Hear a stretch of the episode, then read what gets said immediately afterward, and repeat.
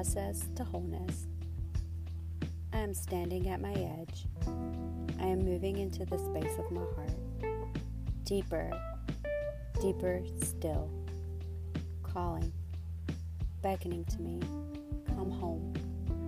In the light of this place, place where I was formed, where the story of love was written upon the walls of my heart, I return home. Remembering, remembering my being, a life force in darkness, waiting to be birthed, a spirit in the womb, held in the perfecting presence of love.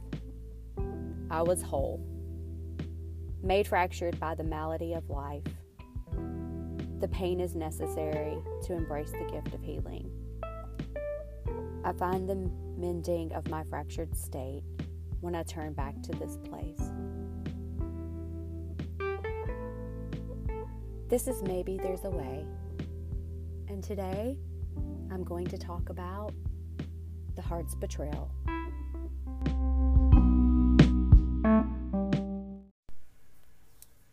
It's me again, Kendra, grateful recovering adult child,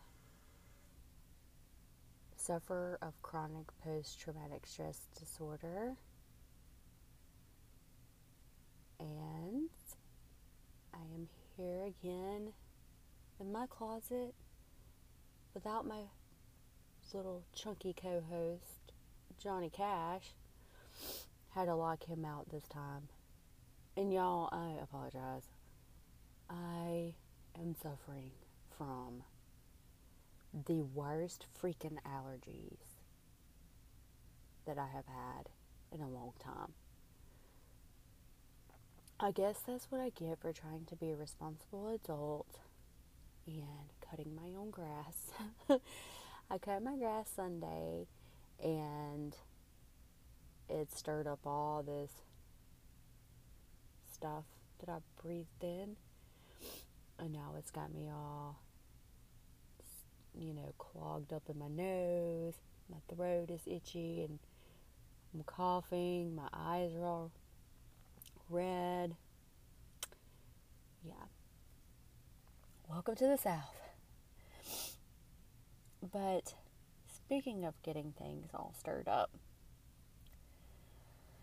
so I went ahead and just published my first podcast. It still feels kind of odd to me to say that, but I went ahead and published my first podcast, and so we'll see how all this goes.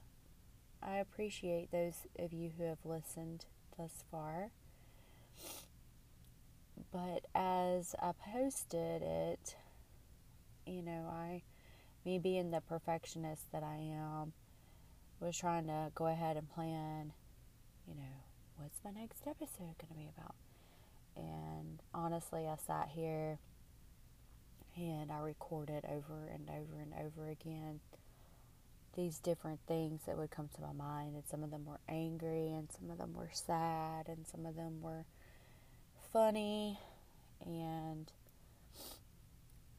and maybe I'll use them later, but you know, I tried sitting down with an outline so that I wouldn't be all over the place because that's part of my CPTSD is that it presents like ADD.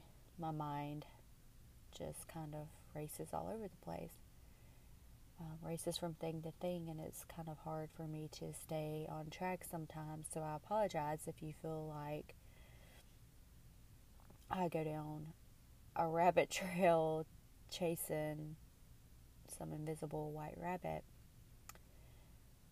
But see, there I go doing it.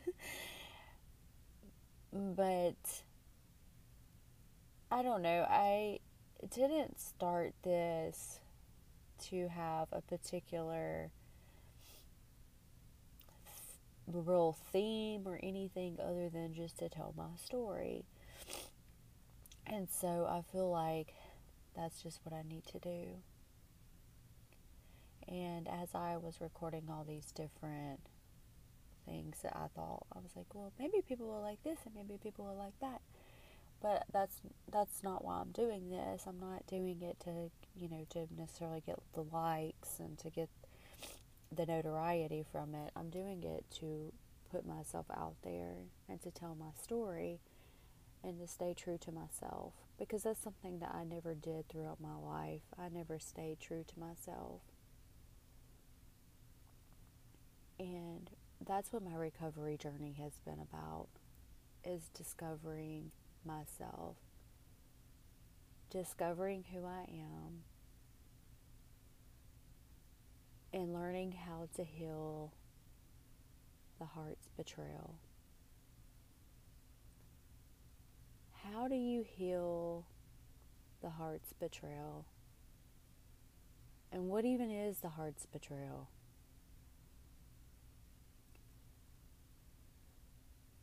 For me, the heart's betrayal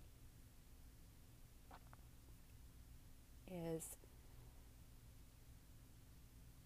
similar to what Alice Miller describes in her book, The Drama of the Gifted Child. That is, children were born into this place, and we're sitting in our parents' arms. We're coming from a place of warmth and safety, a place where we had everything that we needed that was just given to us automatically. In the womb, we had the perfect little environment to nurture us where we could grow. And we sat in there just chilling out, waiting, waiting until the time that it was time to like break up out of there and come into the light. And then we come into the light and we're looking around with our little baby eyes and they can't see very well. And there's all these noises and everything's so bright. And that in and of itself is kind of freaky. You know, you just spent nine months up in this nice warm hole where things are pretty cush and then you come out and you're like, what, what the fuck is this place? But anyway, and we try to figure out like, is this a safe place for me? Because babies are needy and they need a lot of care and attention and their little minds are just like sponges and they're just taking in every part of their environment and all of these subconscious cues like their brain is kind of how our brain is when we're sleeping it's just on this subconscious level just absorbing everything. So everything that we absorb when we're an infant later comes into play in our life is just stored there. And as we become older and we get our thinking brain things will happen to trigger those subconscious memories. And that's what happens to me whenever I have a post traumatic stress trigger. I'll, something will happen and it'll trigger me back to a feeling or an event. It doesn't even have to be something that is exactly the same. It can be a noise, it can be a smell, it can be someone saying something a certain way, it can be someone giving me a certain look or it can just be a certain set of circumstances, and there I go right back to that exact feeling that I felt when a previous event happened. And I'll lose all sense of time. I won't lose just minutes or hours sometimes. Sometimes I will be lost for days, weeks, months. I have huge chunks of my memory that are invisible because I they're just it's like they're erased. Like somebody went back and just erased the tape. And you know I kind of liken it to your parents getting a video camera recording your first birthday and then your dad needing to record the Super Bowl. And he pops the tape he can't find a blank tape and he's looking everywhere and he just finds the tape on the shelf and pops it into the VCR and clicks record. And then years later you're going back and you're trying to watch this video of you as a kid and all of a sudden half the tape is like gone. It's your dad's Super Bowl video. That's how my brain is. Except for it's not the Super Bowl is just nothing nothing is there like I can't remember it at all and I have chunks of memory that are gone like that, not only from my childhood, but from my adulthood too. And all of that is tied into the heart's betrayal. Because for me, I was born into this family that from the outside they seemed all right enough. And I was this beautiful little baby girl with this really thick black hair and these really dark slant eyes. I almost look like a little Asian baby with this beautiful olive complexion. And I grew up into this beautiful little toddler girl and a beautiful little girl. And I played outside a lot. I loved to pretend. I had such a big imagination.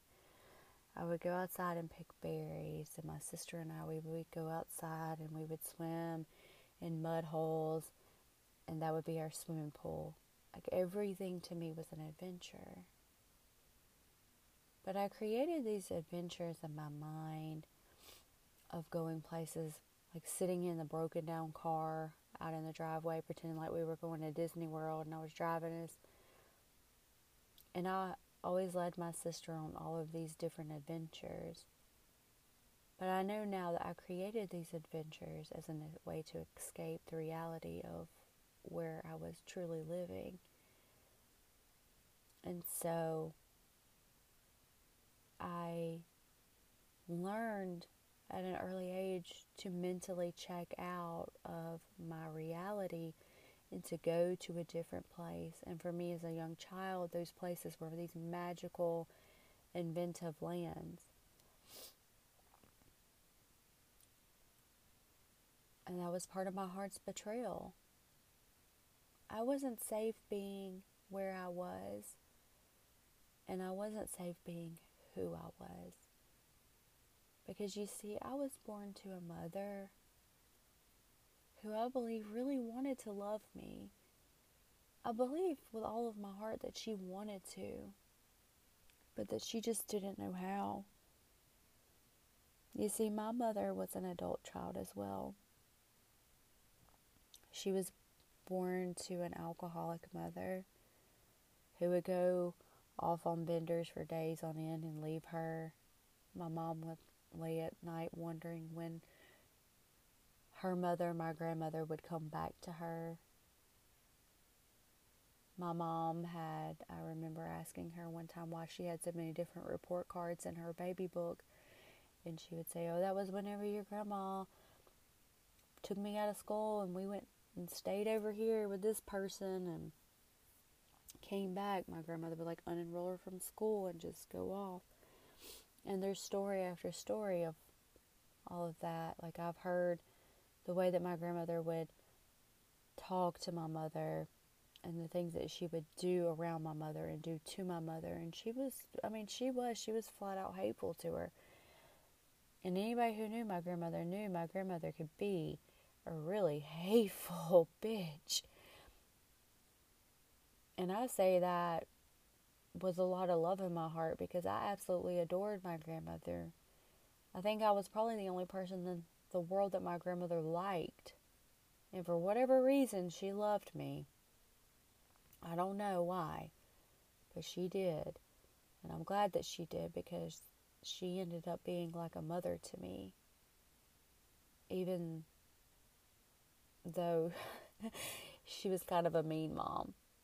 But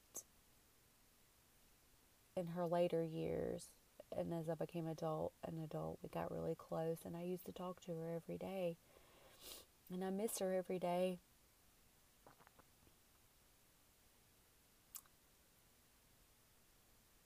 But that's not the story. My mom wasn't ever taught what it was to be loved. So therefore, she could not love me. And my mom grew up with this big hole inside of her heart that she wanted to have filled with love. And she thought the one way that she could fill it was to have a baby. And so she prayed for a baby because she wanted to know what it would feel like to have her heart filled with unconditional love from another human being. And so, for whatever reason, the universe chose to send me her. And I was here and I was supposed to love her. I was supposed to teach her what it felt like to be loved and make her feel loved and make her feel secure in herself. So you can kind of see how my story begins right off the bat not being a safe environment for me because my environment was constructed out not towards my needs but towards my mother's needs. And as a little baby, I soaked all of this up. I soaked up the fact that I was here to be what she needed me to be. So I strove to be that good girl and to be everything that my mother needed me to be. I wanted to make her happy. I wanted to make her proud. And most of all, I wanted to make her love me. But you see, she never could. I wanted something from her that was not hers to give. I wanted love. And that was not something that she possessed. So I went about my life feeling empty, feeling flawed, feeling wrong. Because it didn't matter how hard I tried or what I did, I was never enough. And so I got this sense of shame buried deep inside of me. Deep, deep, deep inside of me. This sense of shame that followed me around my whole entire life. It still follows me around sometimes. Where I felt that I just was unworthy. I was just an unworthy little girl. Unworthy of love. Unworthy of my mother's care and attention and affection. Only time I could get it is when she wanted to give it. And so that's how I grew up. With that heart's betrayal. My heart was betrayed. And it told me that I wasn't enough. And so I lived as I was not enough. Because what we believe about ourselves, we reflect in how we act, right?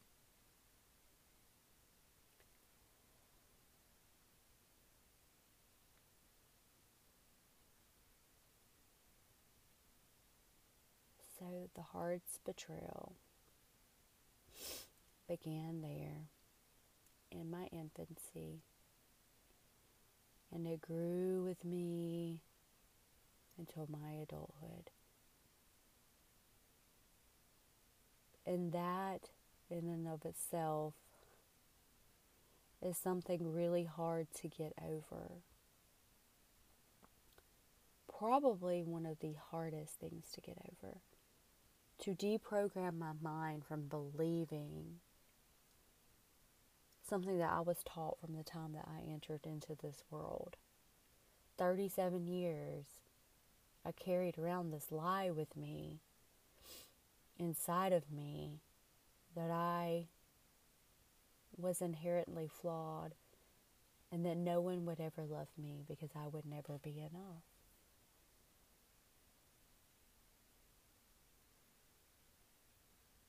So I felt that rejection time and time again. And anytime someone would say anything to me hurtful or say or just ignore me or I perceived I was being ignored, that child was wounded all over again, again and again and again.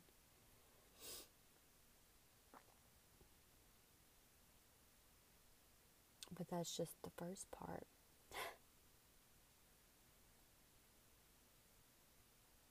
The second part is the other betrayal. And this part includes the physical and verbal and mental abuse. This part includes the trauma and the violence I was seven years old or about that age. The first time that I saw extreme violence.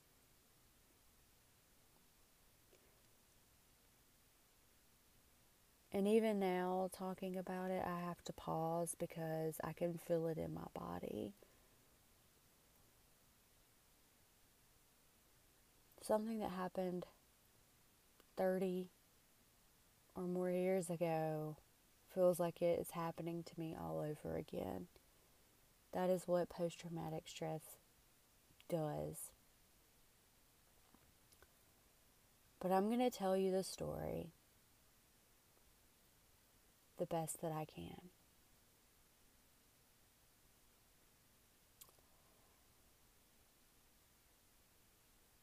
I woke up in the middle of the night because I was thirsty and I wanted some water.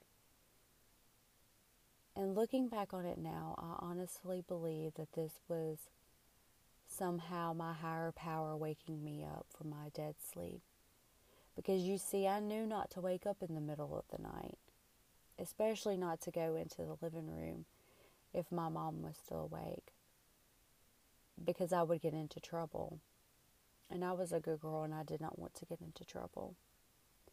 But this night I woke up with such thirst that I could not go back to sleep. And so I walked quietly down the hallway and I didn't hear anything. And as I come up the hallway, my feet, I could still feel the cold linoleum floor under my feet. And I'm tiptoeing because I don't want to wake anyone up because I don't want to get in trouble. And then I notice on the floor my fish bowl, my little goldfish Goldie. The fish bowl was shattered everywhere. And there were rocks and glass. And so I'm looking around and I'm like calling for my fish. Goldie? Goldie? And that's when I looked up and I saw terror. For the first time in my life, I knew what fear in another human being's eyes look like. And we're not talking about just like a little scared. What it looked like for someone to be terrified, to be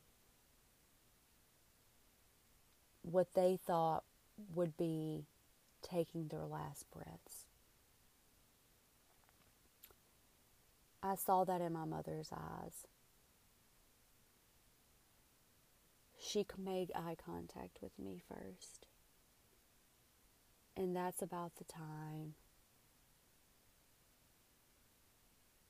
that I saw him into focus. And he had a phone cord around my mother's neck. And he was choking her. And she had a big gash above her eye from where he had hit her in the head with a phone. And she was bleeding. And she was fighting, trying to pull the cord away from her neck as he was choking her. And I noticed that my fish, remarkably, was sitting in a glass on the shelf. And I don't know how many seconds that this all happened, but for me, it was all happening in slow motion. Like it felt like an eternity that I was looking and seeing my mother being choked, the life being choked from her. And then as I'm turning to run, I see the fish. And I didn't even have time to acknowledge the thought. I just knew that I had to run. And I don't even remember what it was like to make it to the door or run out the door. I just remember running into the night air as hard and as fast as I could. I was not running for my life, but I was running for my mother's life. And I was running towards my neighbor's yard.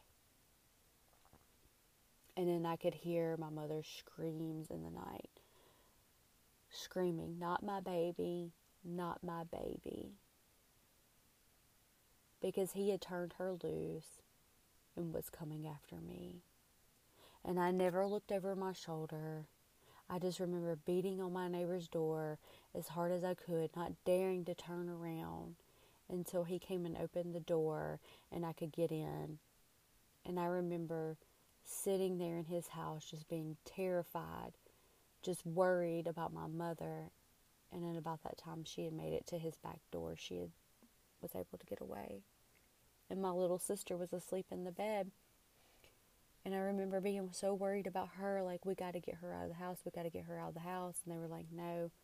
They called the police, and meanwhile, he left before the police could even get there. But that was the first time that I witnessed violence. And that is when I went from being this sad girl, unworthy girl, the girl who felt like her name was shame. I went from being that little girl to also being the frightened little girl. Because you see, at that point, I realized that monsters do exist. Because I encountered one. I saw someone perform an act of violence on another human being that I had never seen before. And to this day, I have never seen up close another act of violence to that degree. Yeah, I've seen hitting and slapping and cursing and yelling, but I've never seen someone trying to literally choke the life out of another human being before.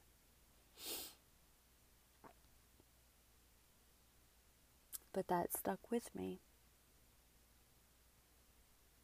And it lives inside of my body along with all of the other stuff, with the shame and all of the other trauma that I've experienced. That event lives inside. And so you see, my heart was betrayed in the beginning by telling me, by me being made to believe that I was not enough, that I was unworthy, that I did not deserve love. And then it was betrayed by coming to the knowledge of such horrific acts and of such violence. I was an innocent child. I should not have known of such things. My innocence was ripped away from me at that moment.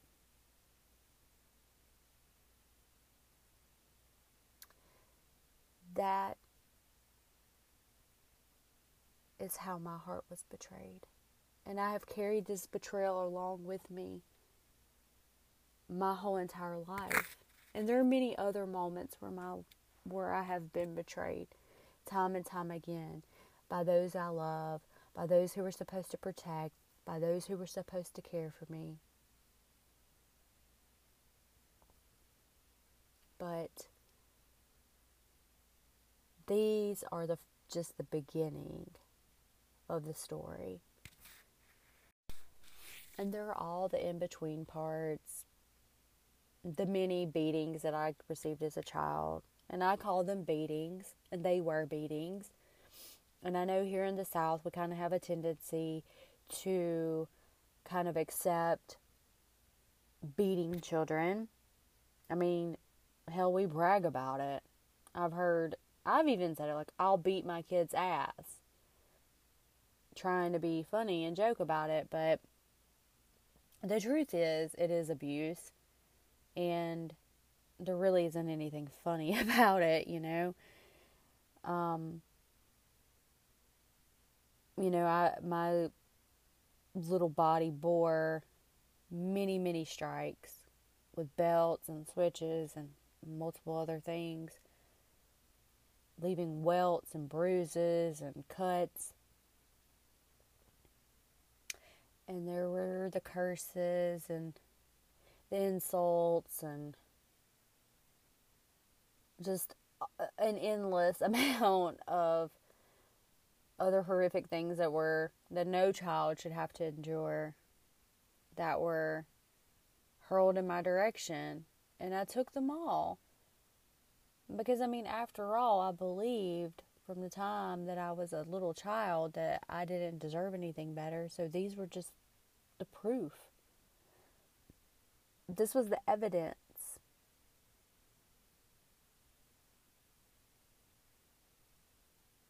So, how do you heal that? How do you heal that heart's betrayal? How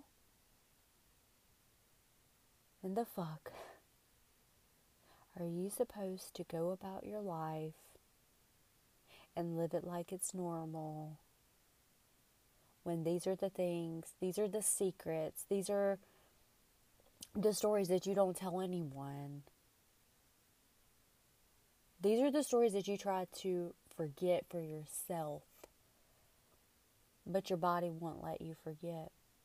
How are you supposed to go on and grow into a responsible, well adjusted adult? Well, for me, you see, I pretended. And I pretended for a really long, really, really long time. I pretended that I was well adjusted. I pretended like I had everything together, and no one had any idea. And like I said, these are not even some of the worst things. if that tells you anything. I have been frightened for my own life. I have had hands around my throat choking the life out of me. I have had abuse and been threatened with harm and death more times than I can count.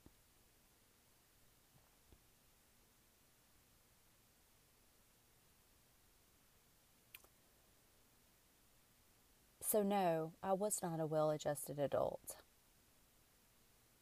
But I was a really freaking good pretender. and to my mom's credit, I think I learned a lot of that from her. Because you see, my mom was a charmer. She could charm the pants off of anybody. She's funny and she can make you think that she's one way mm, but she's really not. she's a master manipulator. And she manipulated over and over again until she just couldn't manipulate anymore because the crazy finally caught up with her. And that's kind of what happened with me. But luckily, the crazy caught up with me in a more subtle way. Like I said the last time, I just knew that something was wrong with me and I had to get better. I just knew, like, I did not want to live like this. I grew up in a literal hell. I did not want to live the rest of my life in hell. Like, I, I refused to do that. So, like I shared in my last podcast, I prayed because I had no way out. I saw no way out. I did not know any way out. So I prayed. And this is a true story. I prayed for three entire days. I cried, I slept, and I prayed. God, you have to fix this or just kill me. And I prayed that prayer for three days straight. And I didn't feel better instantly. No, it wasn't some like miraculous, like, oh my God, you were healed. But what did happen was I slowly came into realization that these things were taught to me and bestowed upon me and happened to me and made me develop into a certain way because I had to, because I had to survive the really, really fucked up situation that I was raised in. Because, you know, that's the cool thing about all living creatures evolution. So we evolve to adapt to our environment, right? All living creatures do that. And it's really cool if you think about it. Like that's our purpose in life is to exist. And we figure out ways to exist and to live and to survive. And the fact that my brain could figure these things out, like how I had to survive, is pretty freaking cool.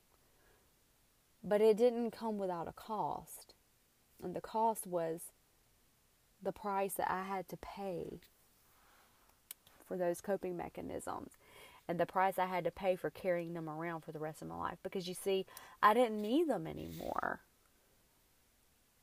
I was safe, but I didn't feel like I was safe. And then I also kept recreating, making choices to recreate the same environment that I had grown up in. Because that's something else that we do when we suffer from trauma. We don't know any better, so we don't do any better. So we just keep seeking out situations that are so familiar to us. We're comfortable in our misery. It feels like home, and we always go home, even if we don't want to, because home is all we've known.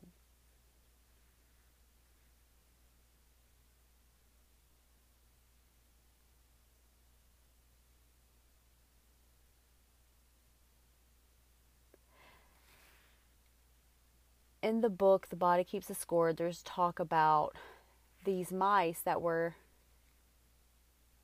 used in a lab and they were used in an experiment. And they had mice that were in like a really noisy, chaotic environment. And they had mice that were in like a nice, cozy environment. And they had them all set up in this lab. And they took the mice out of their environments and put them in other environments. And guess where the mice always returned to? They always returned home. Even if their home was not a comfortable home, they always returned home. And that's what we do, and that's what I did. I kept going back to that place of betrayal.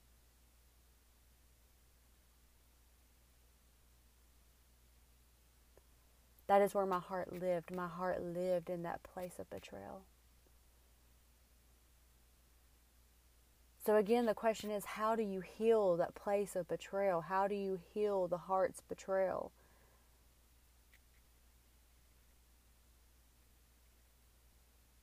Do you take a medicine? Does a pill cure it? Is there a prayer that you can say that cures it? Is there this book you can read that will cure it? If there is, I haven't found it.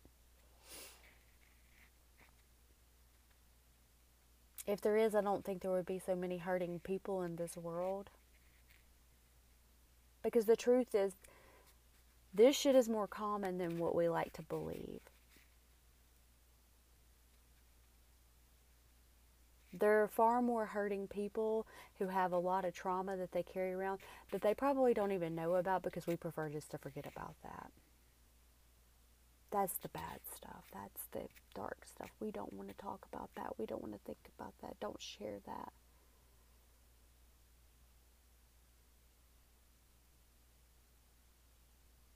So, how do you heal the heart's betrayal? For me, it's telling the truth.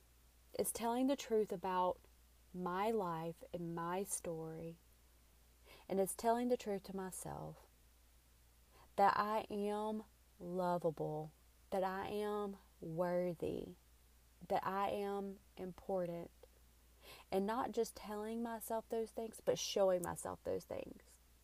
And how do I show myself those things? I take care of myself. I choose myself. I choose to be alone with myself. I choose to be alone with my thoughts. Remember last time I shared that I did not want to be alone with my thoughts because that was some scary, scary shit. Now I sit with them. I let them come to me. I let them talk to me. And then I let them go. I let them come and visit with me for a little bit like an old friend. And then I'm like, all right, peace out. You got to go. You're taking up too much of my time. like, you're getting me too down. But, like, I'll listen to you for a little bit. But I'm not to shut you completely out either. I'm learning to be comfortable with who I am. I'm learning to reconnect with my body, to feel my body, to sit and be present with my body.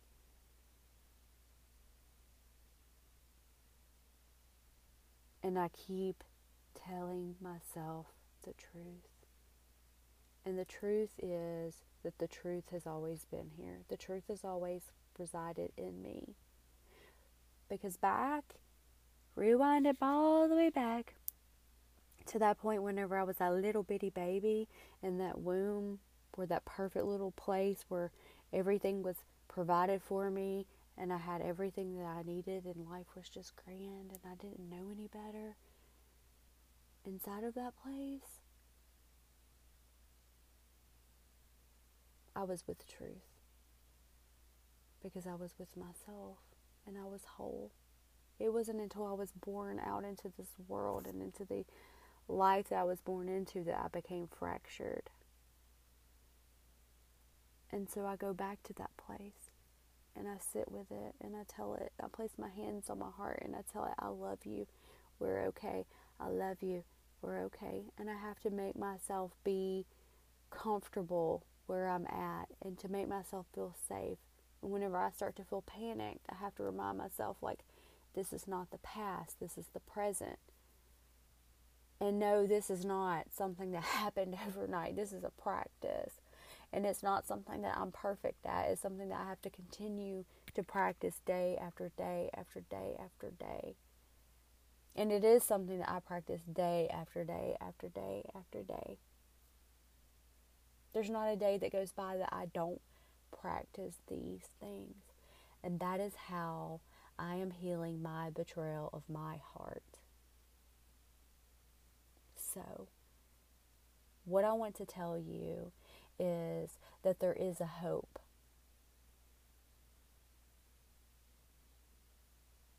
You just have to figure out what that is for you. What does that look like for you to heal yourself? I don't know the answer. I had to figure the answer out for me, and it's been very trial and error. And everything I try doesn't work. But the things that do work, I put them in my little toolbox and I carry them around with me. But you have to try. You have to start. You have to start somewhere. And trust me, I know how scary it is to try. I lived in a place of terror.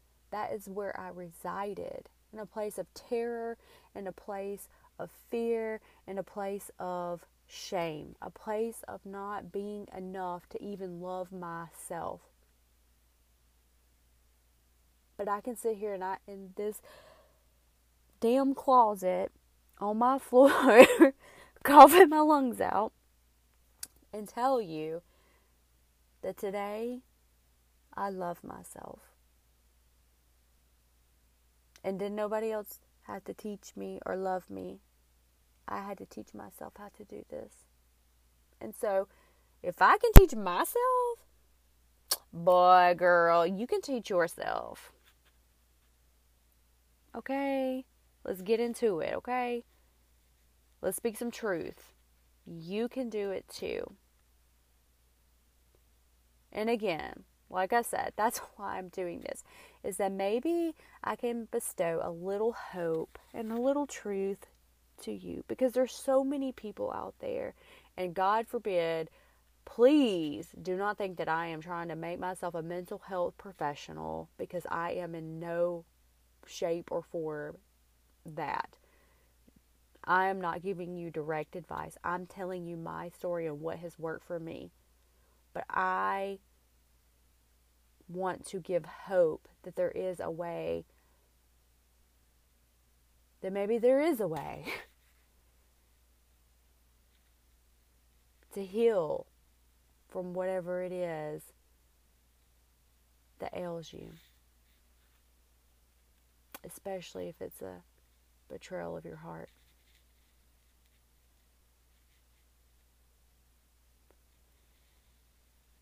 And I'm not sitting here trying to make myself like I'm some guru or anything like that. That's why I'm not like putting on here any kind of advertisements. Hey, you know, I'm shelling this thing. Like, I'm not doing that because that's not the point of this. The point of this is to be real and to just share so that we all can feel connected and we don't have to feel alone. Because as long as you feel alone, you will continue to suffer.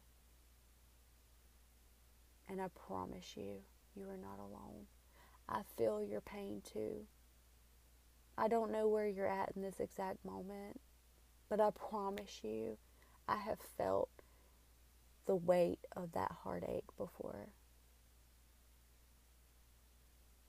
I have felt my heart break into a million pieces to where I thought it would never be put back together. I have felt what it feels like to be fractured and to never feel whole and to never know who I was or where I was going or what I was doing. And all of those little pieces of me were scattered all about my life blow, and sometimes a big wind would come and just blow the motherfuckers up in the air, and it'd be like a confetti party. And I'd have to go back and pick up the little pieces and try to put them all together, except for I didn't have any sh- instructions.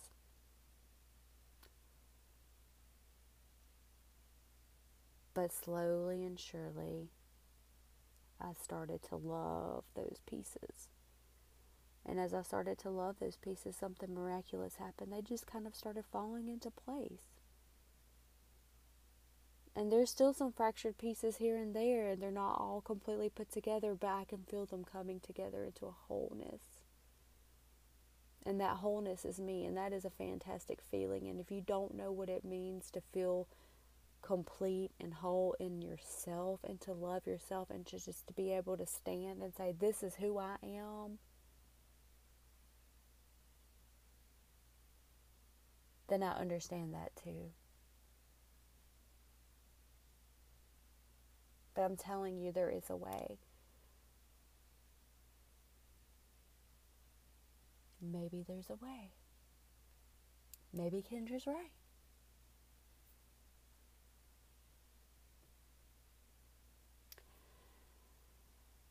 So I know that was probably all over the place. Again, PTSD brain or ADD brain, whatever you want to call it. And I apologize for that.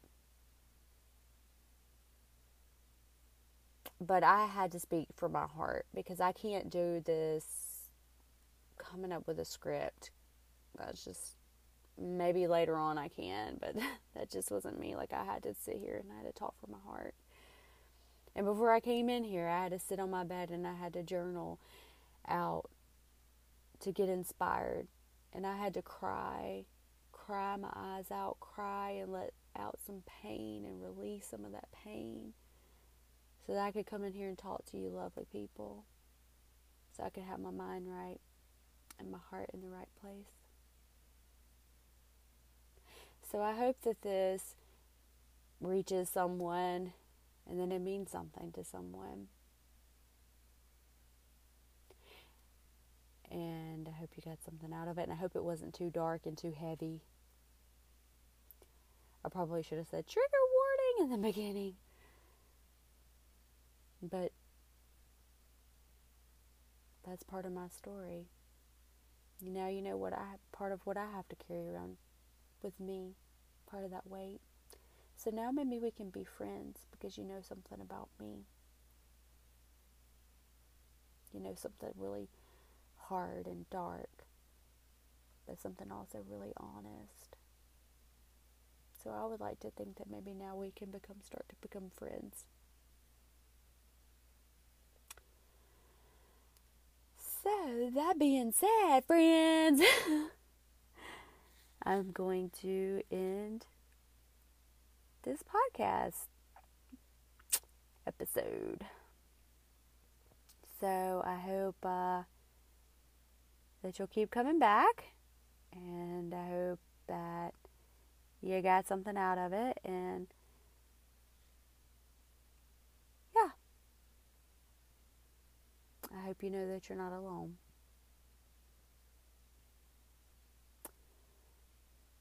So. I will talk to you guys later. And I'm going to end this how my daughter ends all her phone conversations. Okay, love you. Bye.